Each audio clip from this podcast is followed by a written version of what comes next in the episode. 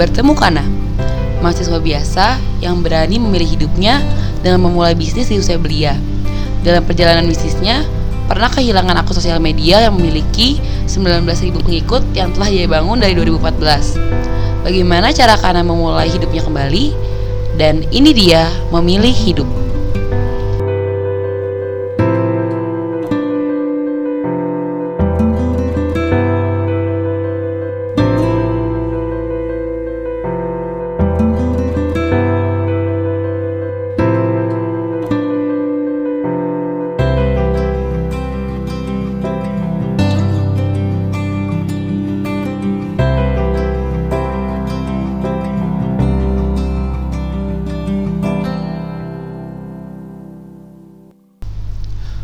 Gue Fahri Halo, gue Adel. dan ini dia podcast Pemilih Hidup. Apa kabar teman-teman semuanya yang udah follow Instagram kita? Terima kasih banyak. Hari ini kita rekaman bertiga ya Del ya. Yoi, sama siapa tuh? Sama adalah nanti gue jelasin. Tapi sebelumnya ada disclaimer dulu, mohon maaf.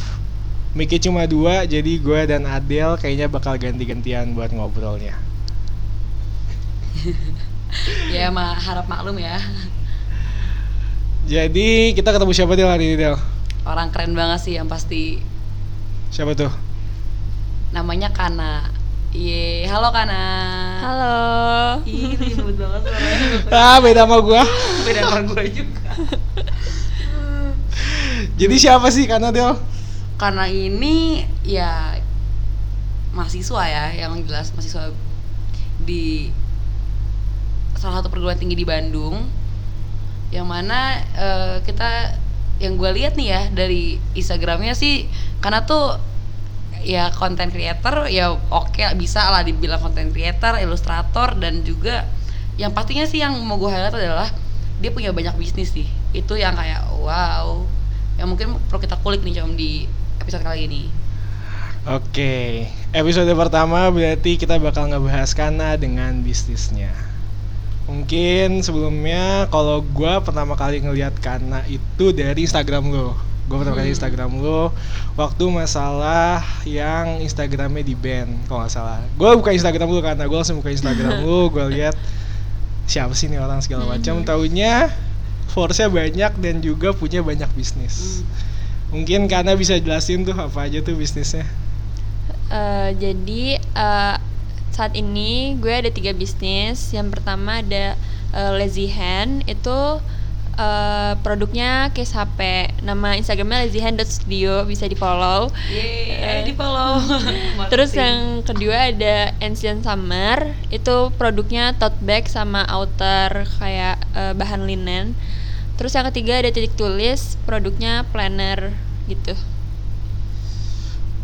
Lu mulai bisnis ini dari kapan? Eh, sebenarnya pertama kali itu yang lazy hand sih itu mulai di tahun 2014 pas SMP kelas 3 Wow, SMP. Em, mungkin nanya kenapa kali ya, Com? Kenapa ketika lo masih SMP ini kepikiran gitu buat bikin bisnis? Yang mana notabene anak SMP paling ngapain sih? Lo ngapain, Com? Kalau lagi SMP, pas SMP tuh lo ngapain sih selain jadi ketua OSIS tuh? Dari cewek. ya kalau gue waktu SMP gue masih ya sibuk les terus sama sibuk Ah, iya. iya kan? Terus kayak sibuk main iya main di rumah teman-teman gue sih. Dan kenapa sih lo masih udah kepikiran gitu lo apakah karena lo tinggal di Bandung? Kenapa tuh emang Bandung? Kayak kreatif gitu maksudnya. Oke, nggak kayak. Bekasi kan maksudnya. Kenapa tuh Eh, jadi awalnya pas SMP itu gue emang edik sa- banget sama Korea dra- eh, drama Korea tuh eh iya drama Korea Ya, ki ki drama Eh, K-drama, Ki- iya. Dan film-film barat. Pokoknya gue bener-bener se- itu kayaknya belum ada Netflix ya, belum zaman. Hmm, iya, Tapi gue bener-bener. sering banget nonton TV series saat itu. Terus eh, gue bisa nggak tidur tiga hari, hampir pokoknya Oh. lama banget untuk ngabisin satu eh, TV series. Apa yang paling lu suka? Gue udah lupa sih, gue Ya. udah nggak nonton lagi sekarang. Gue sempat nonton gua. Apa? Apa tuh? Uh, My Father is Rain, tahu gak? My Father. Gue nggak Oh. lupa, tapi gue nggak nonton sih, tapi pernah pernah lihat pernah lihat. Iya, gue kayak ya udah lanjut. Eh, terus eh, bokap gue kayak komentar gitu karena coba deh lakukan sesuatu yang produktif jangan nonton mulu terus akhirnya eh, karena bokap gue saat itu dia dulu kan dosen dan konsultan. Terus dia eh, waktu gue SMP itu dia berubah jadi eh, businessman. Di situ gue kayak iya deh kayaknya gue cita-citanya pengen juga jadi eh, seorang pembisnis. Karena kan gue juga ngerasa gue nggak pengen kerja di orang. Terus akhirnya eh, gue memulai dengan membuat eh, online shop casing HP itu. Kayak gitu sih awalnya. Yang lu bangun yang Rabbit Jang itu iya Iya. Rabbit Jang awalnya namanya bukan Rabbit Jang sih Apa tuh? namanya U Shop You Shop. iya karena gue dulu punya eh, geng namanya itu Wah, lu punya geng nggak dulu Del? Punya punya SD namanya Queen Bee. Queen Bee Allah. Sama Cocopis guys, buat teman-teman Cocopis gue yang denger. Gue juga punya geng dulu, ingat gak lu geng gue apaan? Gue tahu. Apa? Bentar, bentar. Lama. Mateng. Iya, iya. Lu tau gak singkatan mateng Apa, apaan? apa, apa? Manusia ganteng. Enggak. Jadi oke, mungkin agak sedikit ini ya kita eh, iklan sebentar. Jadi Aucum tuh emang dari SMP orangnya emang pede gitu kayak Hmm. hmm. pedenya lu tak kebayang kan sampai ubun-ubun gitu Iya, iya. dan bisa-bisanya gitu loh dia bikin geng namanya manusia ganteng dan benar-benar bikin jersey gitu loh Oh, warnanya iya? ya jersey itu warna Ungu. ungu, terus ada list kuningnya gitu Terus ada tulisannya manusia ganteng? Ah, mateng nggak Oh, iya. mateng terus kayak di eh, agak di miringin gitu apa sih namanya Italik Kayak Italik ya kayak italik italik gitu nah aduh gua nggak nggak paham banget dan itu segede itu mateng gitu Tapi itu tim futsal, sebenarnya bukan Hmm, geng. oke. kan Cuma geng. gue tadi nge-highlight satu persep apa ya? Satu perkataan lu sih kayak eh, lu berarti mulai bercita-cita jadi pembisnis itu dari lu SMP karena Mm-mm. perkataan bokap lo. iya maksud gua kenapa lu bisa kepikiran untuk jadi pebisnis maksud maksud gua gini banyak pilihan lain lah lu Hmm. bisa belajar dengan baik dengan tidak menonton drama Korea lu itu atau Iya. yang lain tapi kenapa lu memulai untuk oke gua kayaknya harus jadi pembisnis pembisnis pembisnis nggak tahu Hmm, sebenarnya gue juga rada-rada lupa ya kenapa saat waktu kecil itu gue berpikir seperti itu tapi eh eh, gue tuh anaknya bukan anak akademis gitu. Jadi kayaknya kalau pilihan belajar sangat bukan jadi pilihan gue untuk distraksi dari Korea drama sih. Masa sih bukan akademis? Enggak gue bener-bener gak akademis. Gue sering remet juga waktu SMP gue selalu. Terus? Nggak tahu kenapa gue kayak kepikiran aja untuk buka uh, online shop. Kayaknya dulu juga Instagram lagi ngetren gitu deh online shop. Makanya gue kepikiran terus butuh uang juga sih itu kayaknya nomor satu alasan Iya, pertama. realistis gitu Iya, ya realistis. kok udah kepikiran sih nak? Kayak SMP gitu udah kepikiran. Hmm. emang lu pengen beli apa? Lu pengen beli yang kayak kan orang orang kalau suka Korea kan beli beli merchandise-nya gitu Oh, atau lu hmm. kayak gitu nggak? Atau lu udah pengen beli apa gitu? Jadi lu pengen nge-generate duit pakai uang pakai Mm. lu sendiri gue lebih ke ini sih lebih ke style gitu karena gue suka anaknya suka fashion Gila jadi gue lebih kayak ke baju gitu-gitu. Tapi untuk merchandise Korea nggak sih gue nggak suka K-pop cuma suka dramanya doang. Hmm. gue juga suka sih dramanya Hmm, sebenarnya. Seru Emang banget. drama Iya, bagus. Bagus. Korea deh lu nonton nggak? Gue nonton live Parasite tuh tuh. iya tahu pada Hmm. bagus buat gue Mhm. Dan itu juga yang jadi alasan lu sekarang lu kuliah di SBM. iya mhm. Dari SMP berarti lu pengen emang kuliah bisnis. Eh, kayaknya kalau SMP gue belum kepikiran deh, baru Belum SMA kepikiran. sih. Berarti Yusop itu jualan? Kesape. Oh, Oh, udah kayak sape. Udah kesape dari awal, iya. Emang lu masih udah zaman ya eh kayaknya nggak terlalu zaman sih, cuman waktu itu gue emang keliat eh, ngeliat vendor kesape gitu di Instagram. Hmm. Jadi mungkin itu jadi alasan pertama kali gue kenapa ngejualnya kesape. Dan dulu itu kan kakak gue eh, DKV kan kuliahnya, dia suka ilustrasi. Terus gue itu emang nggak bisa, anaknya nggak bisa gambar pakai tangan, tapi bisa ilustrasi pakai eh, mouse kayak digital illustration gitu. Jadinya gue eh, bikin ilustrasi di komputer dan ngeprint itu dalam bentuk SHP gitu. berarti dari awal udah custom. Iya udah custom. Oke. Berarti lu suka desain juga. Iya suka banget. Kenapa lu nggak kuliah desain? Waktu SMA tuh gue sempet kepikiran sampai les di salah satu les seni terkenal di Bandung. Gue kayak tahu deh. Iya. tahu. Yang ada merah-merahnya. lucu tapi gue cuma datang satu kali kenapa soalnya di situ kayak gue ngerasa ya ampun ini kayaknya bukan jalan gue dari dulu gue nggak suka gambar pakai tangan gitu Oh, kayak iya, iya, tangan gue kaku kalau pakai tangan gitu Iya. sih Tapi itu dipaksa ya harus bisa gambar tangan juga, Iya, harus bisa hmm. desain juga. Mungkin mungkin kalau di kayak di merah-merah yang tadi karena bilang ini kali eh, untuk menjadi desain atau ilustrator sejati tuh emang harus dari dari basic gitu kali Iya, ya kayak emang harus ada nirmana nggak sih? Nirmana Iya, iya. dan lain-lain kayak gitu kali. Dan itu mungkin jalannya nggak mau lu tempuh kan Mm-mm. yang lu nggak suka gitu kan. Oke keren. Dan akhirnya lo memilih untuk tetap di bisnis. iya benar. Berarti lu buka bisnisnya sama kakak lu berarti? iya tapi pas yang SMP tuh gue masih jalan sendiri sih sampai kelas 3 SMA waktu kakak gue Oh. lulus kuliah baru itu eh, bareng kakak gue gitu Lu nggak ada apa lu nanya? Enggak, oh, lagi Oh. Lu nggak ada ketakutan. Maksud gua gua pun bikin apa pun sekarang Mm-mm. termasuk podcast ya Del ya. Hmm. Termasuk kakak asuh mungkin. Gua nggak pernah kepikiran gua bakal bikin sama saudara-saudara gua karena gua rasa gue takut berantem yang pertama dan itu merusak hubungan keharmonisan kalau buat gua. Dan kenapa lo milih buat oke gua sama kakak gua aja? Eh, karena kalau takut berantem tuh gue emang udah tiap hari berantem sih dari kecil. Jadi kayak itu udah jadi hal biasa gitu. Terus gue nggak takut karena dia gue ngerasa dia jago juga soal eh, bikin konten terutama desain. Jadi ya sama-sama win-win gitu lah win-win solution lah. Kita sama-sama bisa melengkapi gitu sih Terus selama ini ada ya apa kayak lu berantem sama kakak lu gitu? Maksud gue yang karena memang bisnis lu itu. Em, apa ya? Paling lebih ke sibuk aja sih karena gue kuliah kan. Jadi kadang tuh gue suka eh, lewat dari deadline kalau ngerjain sesuatu. Hmm. kayak gitu paling. Tapi gimana caranya biar lo tuh bisa kan berarti kan kayak lo punya dua role kan? Ketika lo Hmm. sama kakak lo kayak lo sebagai adik dan juga lo sebagai partner bisnisnya Hmm. gitu kan gimana sih kayak caranya lo me- membedakan role itu dan apakah kadang misalnya lo lagi quality time sama keluarga lo atau sama kakak lo jadi kayak misalnya lo simply uh, main ke mall nih sama kakak lo Hmm. sebagai adik kakak terus ngobrolin tentang kayak eh mana nih deadline lo kok belum kelar atau Hmm. gimana gitu pernah nggak atau sama-sama udah tahu porsi masing-masing Eh, sebenarnya awal-awal sempet berantem berantem gitu tapi berantem berantem kecil sih. Cuman lama-lama kita kayak tahu juga kesibukan masing-masing dan porsi kerja masing-masing. Terus jadinya ya santai-santai aja sih. Soalnya juga aku kayaknya setiap eh, pergi sama dia emang ngomongin bisnis. Dan kalau di rumah kayak pasti ngomongin bisnis gitu.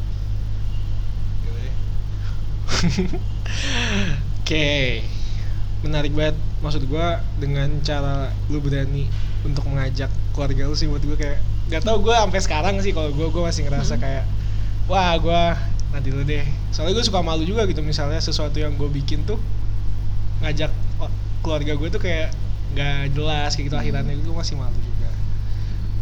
Mari kita bahas soal bisnisnya.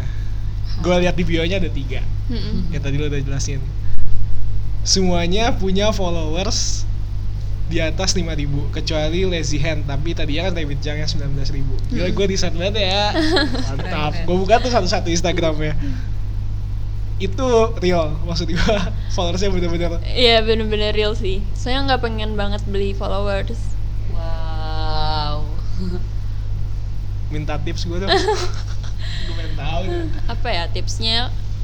Eh, enjoy the process sih kayaknya. Soalnya itu untuk em, mencapai followers segitu tuh butuh lebih dari satu tahun bahkan. Dan kita tuh emang gak harus fokus ke jumlah followers tapi lebih ke penjualannya dan gimana caranya kita menyampaikan value produk kita ke customer kayak gitu. Setuju banget. Tapi hmm, pernah kayak kepikiran nggak nak buat buat beli follower? Dan kalau pernah ataupun eh kalau pernah tapi kan ujung-ujungnya enggak nih Mm-mm. nggak beli.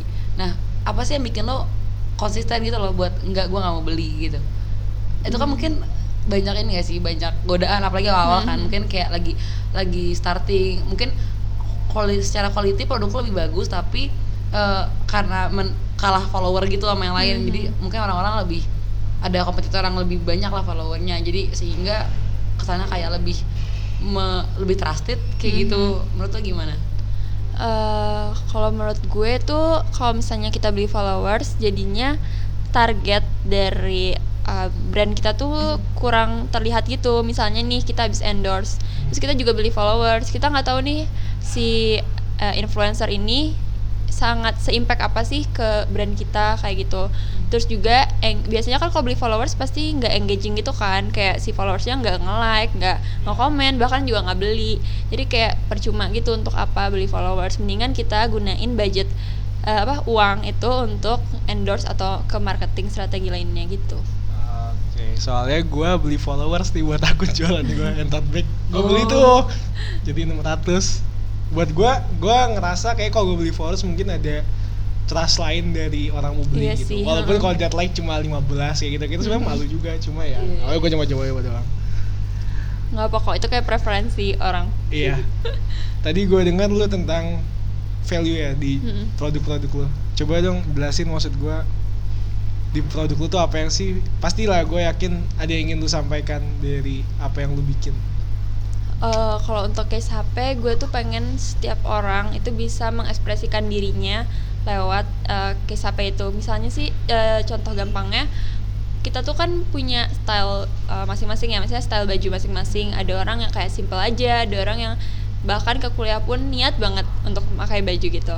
Nah gue pengen orang-orang tuh bisa mengekspresikan sebenarnya diri dia tuh kayak apa sih? Misalnya dia suka banget uh, nonton film. Jadi nanti dia pakai case HP-nya sesuai dengan TV series yang dia lagi tonton. At- atau enggak bisa dia suka musik. Dia bisa pakai case HP dengan uh, gambar pattern gitar atau apa. Kayak gitu sih. Kayak ini yang lagi gue pakai dari Lazy Hand, yeay promo. Bisa kelihatan juga sebenarnya.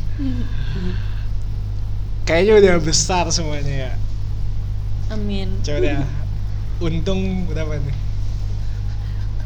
Eh, Lo sebut nggak? Sekitar- Bebas sih, bebas. Iya bebas bebas. Sekitar atau jawabnya apa nih eh, terserah terserah. Sekitaran boleh atau Oke. atau ya bisa lah buat beli apa brio misalnya atau Wah, apa gitu. enggak sih, enggak nyampe beli mobil. Nyicil kali ya, nyicil mobil. Cicil mobil. gue juga gak tau sih nyicil mobil berapa BTW. ya ibaratnya nih motor aja DP 500 ribu tuh udah bisa beli motor nih. Mhm. Terus biasanya cicil motor berapa sih? Cuma 2 juta. Enggak. Enggak, oh, 200 sejut- ribu juga ada. Oh bener. Kalau mobil tuh setahu gue cicilannya 3 sampai 5 lah. DP mobil deh berapa? Oh DP mobil, mobil tuh 50 Udah bisa belum? Eh, di bawah itu lah ya. Ah, dikit. Oh dikit. Ah, Oke. Berarti, ya, Berarti di dua digit. Iya, dua digit. Ampun. ampun. Gue masih mikirin buat parkir. 2000 tuh masih Eh, mikir gue juga gua. mikir sih itu kayak aduh jangan parkir di sini deh kayak gue cari jauhan dikit kan. Ah. Dan ada satu cerita menarik dari yang gue lihat sih dari Instagramnya Adil duluan waktu itu. Iya, soalnya gue tahu dari Adil doang. Jadi waktu itu gue nggak tahu tanggal berapa, gue Instagram Adil soal yang tadi kita bahas yang tentang Rabbit Jang itu. Mm. Gue ngeliat eh, di band ya kalau nggak salah di sama. Instagram. Heeh. Sebenarnya bukan itu yang gue perhatiin sih, tapi gimana sikap lu buat menanggapi itu? Soalnya kan setelah buka Instagramnya Adil, gue buka Instagram lu. Mm-mm. Gue lagi kepo sebenarnya. Apaan sih ada masalah apa gitu?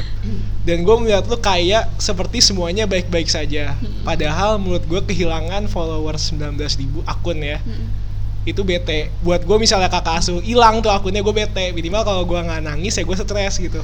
Tapi gimana cara lu masih bisa menghadapi repost Instagram teman-teman lu yang ngasih lu dukungan bahkan lu ngasih pembelajaran pendidikan buat di followers lu di Instagram. Bahkan masih masuk kuliah sih yang gue salut banget sih, Com.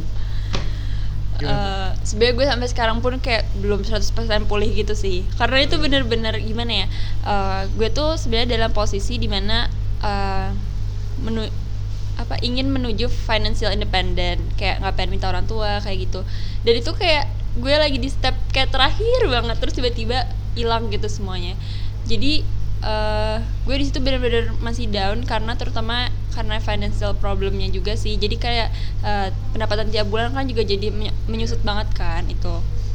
Eh, cuman bentar tadi apa sih pertanyaannya Kenapa lu bisa menanggapi kelihatannya? Gue Oh, nggak iya. tahu di dalamnya. Mhm. Sesantai itu.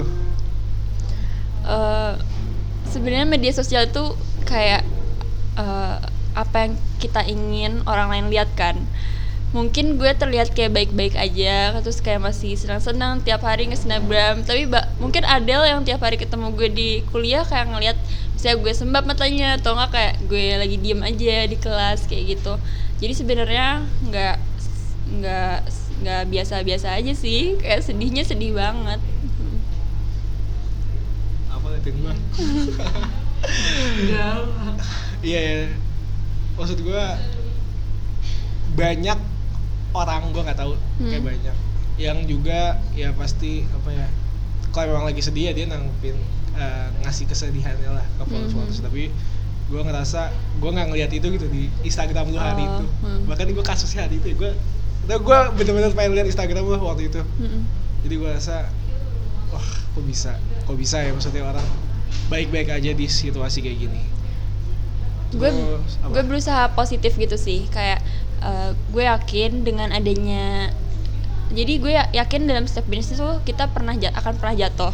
Dan gue merasa setiap kita jatuh itu kita akan lebih jauh sukses setelah kita jatuh itu jadi gue ngerasa ini salah satu step yang emang gue harus lewatin. Kayak gitu sih mungkin yang menjadi apa ya pegangan gue gitu. Eh, lu ngerasa ketika itu berarti kan salah satu mungkin lowest point Hmm. dari hidup lu dan dari dan di bisnis lu lu ngerasa ada gak sih em, orang-orang yang membantu lu untuk recover atau ya lu merasa salah satunya orang yang bisa memulihkan diri lu ya hanya diri lu sendiri kayak gitu. Menurut lu gimana? Sebenarnya sangat keras sangat merasa banyak banget orang yang membantu gue dari misalnya uh, nge-reply DM atau enggak ikut ngepromosiin atau bahkan uh, sesimpel kayak customer ngefollow uh, Instagramnya atau kayak sampai beli produknya Lezihan gitu yang notabene-nya masih baru gitu. Uh, cuman emang pada akhirnya kita sendiri yang bisa nolong kita sendiri. Gimana kalau misalnya gue punya 100 temen terus semuanya kayak mensupport gue tapi diri gue sendiri mindsetnya masih negatif. Kayak itu nggak bisa. Kayak gue harus ngubah mindset diri gue sendiri dan juga harus uh, ngebangkitin diri sendiri. Oke berarti kembali ke diri sendiri tetap iya ya? hmm. iya iya iya. Menurut lo dari apa yang lo udah jalanin mungkin di hidup lo atau bisnis lo hal tersebut kah yang paling bener-bener lo ngerasa ini udah terendah banget buat lo atau sebelumnya ada lagi? Eh, ini sih yang terendah. Paling. Paling terendah. Gue tuh sampai kepikiran untuk gue kayaknya stop bisnis deh. Gue pengen kerja aja. Gue sampai kepikiran kayak gitu sih. Karena resiko-resiko yang lu tanggung sama ini ya. Iya dan gue kan eh, maksudnya gue eh, mengawali bisnis ini di udah lama banget kan. Jadi gue udah lupa gimana sih rasanya gimana rasanya dan usaha apa aja yang gue ca- lakuin untuk ngebangun bisnis ini. Gue tuh udah lupa dan itu waktu gue masih SMP SMA jadi kayak banyak distraksi dari sekolah juga kan. Nah, jadi sekarang pas udah kuliah dan tahun depan udah mau lulus, gue ngerasa wah ternyata banyak banget ya step yang harus dilewatin untuk membangun bisnis itu kembali. tapi lo tetap bersyukur Bersyukur sih. karena Karena kalau nggak ada kejadian itu gue kayak nggak tahu kalau ternyata masih banyak aspek eksternal yang harus kita perhatiin eh, untuk mengurangi resiko jatuhnya bisnis kita. hmm, jadi lu merasa ini tuh su- suatu pelajaran yang mahal beneran mahal gitu Iya, buat lo beneran ya. Iya sih sebenarnya gue juga gue juga waktu gue denger hal ini dari lu nge- ngechat kan ya Mm-mm. di grup Iya. ya intinya lu chat dan aduh gue udah speechless banget tuh gue udah nggak tahu gue harus apa kayak misalnya bahkan gue gua aja yang apa ya bukan bukan apa ya gue nggak nggak membangunin dari awal dan gue cuma jadi bagian dari itu aja gue kayak gue selesai di itu dan gue mikir gimana kana gitu kan tapi mbak Hana gimana kakak lu gimana nak Eh, sedih juga sih dia juga sampai sempet nangis. Hmm, Soalnya dia eh, dari awal kuliah, eh dari awal lulus kuliah emang memutuskan untuk nggak kerja dan ngebantu gue di bisnis ini kan. Jadi Oh. kayak dia ngerasa di situ eh, kayak ah apa bener ya ternyata gue kerja aja kayak kata orang-orang gitu. oh iya ya karena mungkin selama ini banyak yang mempertanyakan ya maksudnya Mm. Kayak orang tuh mungkin banyak yang nggak memandang bisnis yang nggak punya offline store itu sebuah bisnis yang menjanjikan. Jadi Iya, kayak iya, setuju. mungkin dipandangnya eh apa sih? Paling cuma segitu kayak gitu gitu sih. Setuju setuju. Tapi kalian membuktikan bahwa ya kalian break the stigma gitu kalau mm, dengan online ya bisa loh gitu. Bahkan eh, apalagi tuh eh, yang gue tentang adalah siapa sih yang nggak tahu Rabbit Jang etis di Bandung gitu. Ya ya karena emang kalian udah membangun brand ini selama itu kan dari bertahun-tahun kayak gitu. Nah em, tapi tuh waktu yang lu mikir tentang lu pengen bis eh pengen kerja aja tuh karena itu kayak pikiran sesaat gitu atau sebelumnya sebelum lu bisnis lu sempat kepikiran kalau oh apa ya gue setelah kuliah akan menjadi seorang pegawai atau gimana sih gue nggak pernah sih nggak pernah ingin dan nggak pernah kepikiran untuk menjadi eh, pegawai. Nggak tahu kenapa gue kayak merasa nggak cocok aja. Terus lagi gue berada di jurusan eh, kewirausahaan di mana kita nggak punya fokus apa ya soft skill atau hard apa sih soft skill atau hard skill yang kayak fokus yang kita Iya, pelajari gitu kayak bener-bener general banget. Dan cuman belajar bisnis. Jadi gue nggak pernah kepikiran untuk kerja kantoran. Cuman pas gue eh, jadi gue kepikiran untuk menjadi pegawai pas itu aja sih pas jatuh itu Oke, tadi gue menarik soal apa ada persepsi orang kalau misalnya ada bisnis yang nggak punya offline store Mm-mm. itu berarti bisnisnya nggak simple gitu ya nggak Iya, simple. iya. Ah, menurut gue itu bener banget maksud gue gue ngerasa banyak banget orang yang sekarang mulai jualan yang benar-benar harus nyewa tempat dan segala macam apalagi sekarang lagi zamannya kopi-kopian. Iya. Temen gue banyak pada jual Banyak kopi gue bilang iya iya. Jualan kopi semua ya? Gue bilang dengan jualan pecel lele kalau gue bilang. Karena semua orang jual kopi. Iya, dan terus juga gue mau deh keseharian lu gimana? Kan online store. Mm-mm. Itu yang ngurus tuh lu atau gimana dan kan itu kan ada yang masuk terus lah pasti. Kalau gua rasa ya soal dengan followers banyak lu gua rasa pasti masuk terus. amin Itu lu ngurusnya gimana deh? Maksud gue dengan nerima uh, keluhan atau nerima pesanan terus ngirim terus gimana? Eh, kalau misalnya untuk ngebalesin chat it sama eh, bikin plan konten itu eh, di job desknya gue sama marketing terus kakak gue lebih ke yang bikin desainnya dan juga ngepacking terus ngirim produknya sih sebenarnya desain eh, dia lebih ke desain ke konten terus kalau desain ilustrasi case nya itu berdua Berarti lu seprofesional itu dengan kakak lu. Eh, sebenarnya enggak juga sih iya Tapi iya kan sih? Iya iya iya. Tiap hari tuh chat sama kakaknya gitu sampai dipin gitu yang gue lihat. Terus kayak bener-bener yang wah gila sih.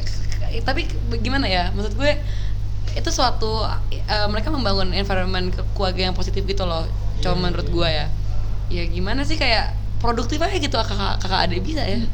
dan maksud gue kalau bisa sih ngebagi-bagi itu loh gue yang ngerasa kerennya tuh adalah oh gue ini gue ini lu ini lu Hmm. ini kayak gitu sedangkan menurut gue hal itu kan kayak ketika lu udah menjadi saudara ya lu tiap hari ketemu mungkin ya udah lu akhirnya semua tuh kerjain bareng bareng bareng kayak gitu terus gitu maksud gue kalau bisa sih buat kepikiran bukan kepikiran ya mungkin kepikiran untuk tetap menjaga pembagian itu Eh, soalnya lebih ke kelebihan dan kekurangannya sih.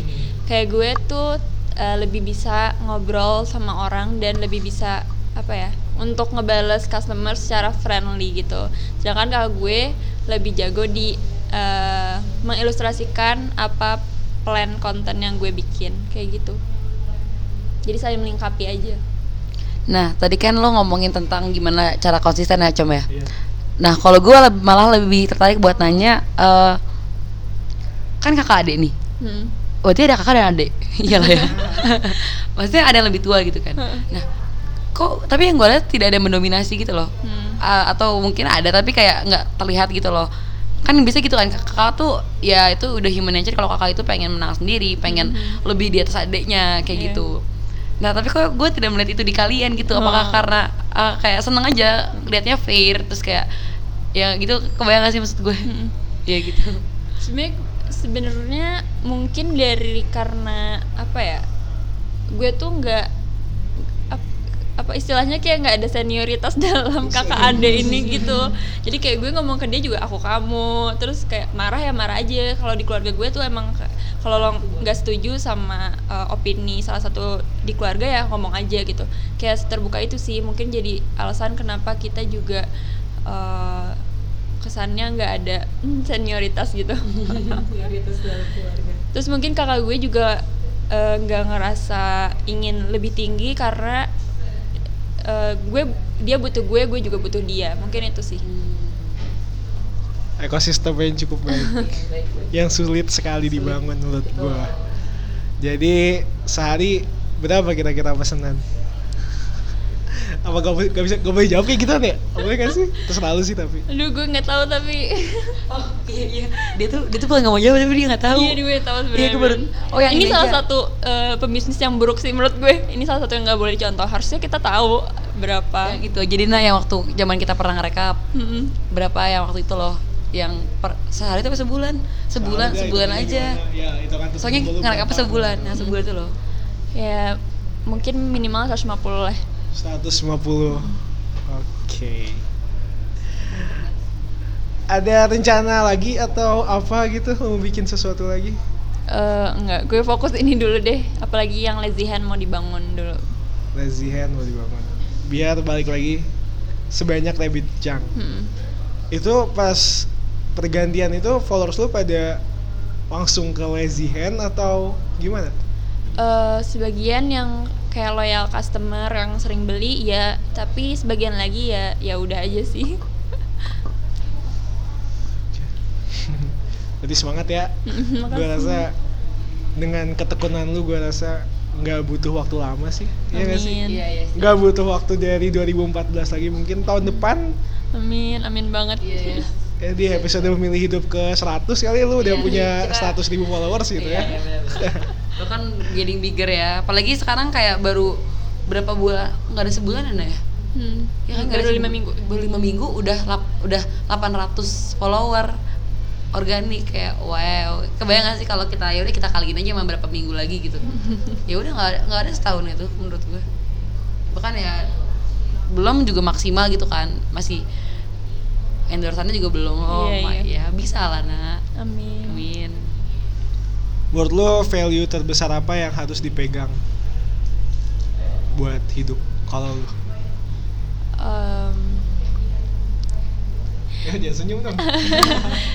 eh, gue tanya deh kalian dulu kalian dulu jawab. Kalau kalian apa?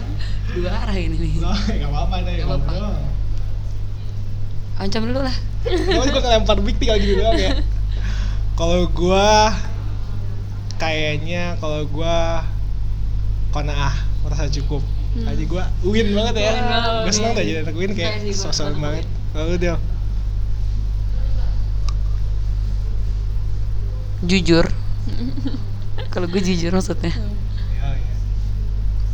Kalau gue eh, melihat segala sesuatu dari berbagai sisi itu sih kayaknya. Oke, itu semangat yang sama yang kita bangun di memilih hidup. Terima kasih karena. Dan tadi mungkin value adalah melihat dari banyak sudut pandang ya. Iya. Menurut lo sampai sekarang nih dari Mhm. sudut pandang lo mungkin pilihan hidup terbesar apa yang udah lo pilih sehingga lo bisa kayak sekarang? Pilihan terbesar dalam hidup gue. Hmm, apa ya? Kayaknya belum ada yang benar-benar besar deh yang kayak eh, menjadi apa ya? arahan gue hidup. Apa ya? Gue nggak tahu nih pilihan terbesar dalam hidup gue. Kepikiran itu, tapi gue juga nggak ngerasa itu terlalu besar. Soalnya eh, gue masih kuliah kan, jadi gue eh, masih gue ngerasa kuliah dan sekolah itu adalah eh, pegangan gue untuk nggak terlihat. Gabut gitu Hmm, iya ya iya nggak iya sih benar-benar kayak lo punya tameng gitu iya ya punya tameng Hmm. atau mungkin ini eh, pilihan lo masuk SBM apakah itu big deal Eh, mungkin dulu gue nggak se big deal ya tapi kok sekarang rasanya Ya udah. ya udah gitu Oh, Del. netizen. Tapi kita emang apa adanya lah orangnya. Iya. Tadi gue mau nanya apa ya? Gak ada di podcast kayak gini nih orang bingung kayak gini nih. enggak enggak nih. Mohon maaf ya semuanya. Paling apa sih rencana lu? Lu lulus tahun depan berarti? Hmm. Ya, lu juga. Insya ya? Allah, amin. Min. Oh bisa bisa nggak pas? Eh, bisa sih, bisa aja. Lebih possible nggak sih? Heeh, Kalau ada matkul yang ulang gitu, Apa rencana lu habis lulus? udah pasti bisnis sih. Tapi gue bener-bener kepikiran untuk kerja dulu. Oh gitu. Gimana gimana? Ini menarik nih. Apa sih lu baru menarik di akhir nih? Gimana gimana gimana? Eh, gue bener- gue karena apa? ya, Gue ngerasa nih pas jatuh ini, ini nggak tahu sih karena emang eh, lingkungan gue lagi beda karena lagi jatuh atau emang ini salah satu petunjuk dari Tuhan. Tapi enaknya kerja adalah kita kayak setiap bulan tuh selalu pasti ada pemasukan kan. Sedangkan kalau lo menjadi pebisnis itu belum tentu nih misalnya ada bulan perta- bulan satu lo bisa dapat 50 juta misalnya. Bulan kedua tiba-tiba lo cuma dapat 3 juta. Sedangkan lo hidup misalnya biaya hidup eh, misalnya lo punya rumah atau punya mobil harus bayar pajak atau enggak kayak sekadar beli galon aqua, Iya, iya. makan, makan aja mahal banget gak sih per bulan tuh Setuju sih. itu sih jadi gue kepikiran untuk coba kali ya kerja satu tahun dan eh, nggak ada salahnya juga kan eh, punya pengalaman untuk kerja di orang lain terus misalnya kita dapat pelajaran gimana sih cara marketingnya si company ini atau eh, apa aja yang harus dimiliki oleh seorang entrepreneur eh, untuk bisnisnya agar lebih maju gitu Oke, berarti rencana lu satu tahun lu kerja dulu. Iya tapi itu masih opsi B sih opsi A gue tetap usaha Oh. Kepikiran gak nak buat kerja di mana, di industri mana dan sebagai apa? Ya. Eh, gue kayak kepikiran untuk jadi semacam content creator di kayak contohnya uh, made for makeup atau enggak roll over reaction lebih kayak gitu sih kayak Ya, yang masih satu apa ya kayak target marketnya gue gitu Ya lo pengennya emang kerja di hak yang lu banget gitu iya ya? yang gue banget hmm. Sekalian buat lu belajar apa ya? Iya untuk iya sih ekosistem lebih di ke itu lebih untuk belajar juga Soal bisnis, tadi lu kita bicara ada offline store, online store. Lu ada rencana nggak bikin offline store mungkin? Apa lu jualan kopi juga kali? Karena suka kopi. apa ya Oh, kayaknya enggak sih gue nggak kepikiran untuk bikin offline store sama sekali kenapa? Hmm, karena gue nggak ngerasa membutuhkan itu sih. Gue lebih eh, merasa membutuhkan studio atau workshop di mana gue bisa foto studio, bisa kerja, punya eh, meja untuk kerja dan Working dengan pegawai-pegawai kayak gitu. Menarik sih. Kalau gue jujur cita-citanya gue jadi pengusaha, pengen punya alamat. Ketika yang bisa gue Oh, iya, iya. banggain aja udah gitu doang. gitu. bukan alamat rumah tadi Iya, kan. kayak nih di jalan ini kayak Iya, seru iya. aja gitu buat. Tapi gue nemu pemikiran yang lain ternyata. Iya gak sih? Iya. Walaupun gue nggak mikirin soal untung-untungannya sih, gue sih mikirnya kalau gue jualan pecel lele kayaknya gue kaya sih gue mikirnya kayak gitu. Amin. Amin, bisa lah Cok. Sebenarnya sekarang tuh lagi zaman tahu kayak yang uh, working space dan kayak apa inkubator inkubator Iya, bisnis iya. gitu. Makanya sekarang tuh banyak banget startup startup yang terutama yang beralamatnya di ini di Working space uh, itu working space itu atau di Hmm. apa inkubator itu gitu. Jadi lu bisa com. Maksud gue tuh intinya adalah lu bisa gitu. Lu masuk ke inkubator, lu jualan pecel, lu punya alamat gitu kan. Tapi pecel lele lu suka gak pecel lele? Kebetulan gue nggak suka. Ah kacau loh. Bukan target lu, gue Iya. ada pemilih sih soal makanan. Lu suka apa? Ayam, Sate. sate Oh ayam. sate lu suka ayam. Lu pernah nyobain sate sebelah Swiss Bacer nggak? Di mana tuh? Di Riau. Enggak, enggak pernah. Itu katanya enak dah. Oh iya. Sate apa? Iya di anggrek. Oh, anggrek. Oh, sate anggrek. Oh, tahu. gue nggak suka. Kenapa? Nggak tahu kayak biasa banget. Nggak boleh, nggak boleh ngomong. Maaf ya bapak penjual sate. sate Marangi Cibungur. Ya itu Di mana tuh? Marangi, uh, Purwakarta. Oh, Yati, Haji Yati. Iya. Oh, BTW nih ada cerita sedikit nih. Jadi waktu itu gue sama Kanan lagi kelas kan di Jatinangor dari Bandung. Kita OTW lah itu ke kelas dan posisinya kelas itu tuh nggak boleh telat. Kayak kelas kelasnya setengah sembilan deh. Mm-mm. Terus jam 8-an kita OTW tapi masih belum nyampe Buah Batu lah intinya. Buah Batu tuh kayak masih jauh lagi lah dari Nangor ini, masih setengah perjalanan. Lu lewat jalan biasa. Jalan Enggak, tol, kan tol. tapi kan ada Itu macet banget goal. tapi hari itu emang macet iya banget. macet banget kan pasarnya. Nah akhirnya pas udah nyampe itu kayak kita ngerasa wasting gak sih? Eh percuma gak sih kalau kita masuk tapi nggak di absen? gitu emang emang emang cuma nyari iya nah terus abis itu eh apa kita? Tiba-tiba ini ada suatu pemikiran. Eh apa kita makan sate aja di ini Maranggi? gitu ke Ma- Maranggi aja di Purwakarta. Oh oke yuk. Kita keluar tol apa? Keluar tol mana ya? Buah Batu, heeh. Masuk lagi muter kebayang gak sih? Itu tuh udah jauh banget gitu. Kalau kenapa kita nggak kepikiran dari zaman kita di Pasteur aja? Iya. iya. Gak sih? Sumpah. Terus kayak udah kita ke sana dan ternyata kita ngajakin yang lain di eh, teman-teman kita di, grup kelas itu yang masih OTW eh ayo ayo Cibungur. Langsung ya pada muter balik dan itu setengah angkatan gua tuh di situ cum makan Cibungur sarapan. Kebayang gak sih? Itu sih orang-orang yang udah nyampe kelas pada menyesal gitu. Ya itu mungkin eh, hal-hal di masa muda yang akan diingat akan diingat gitu sih ya itu intermezzo Tapi mahal ya?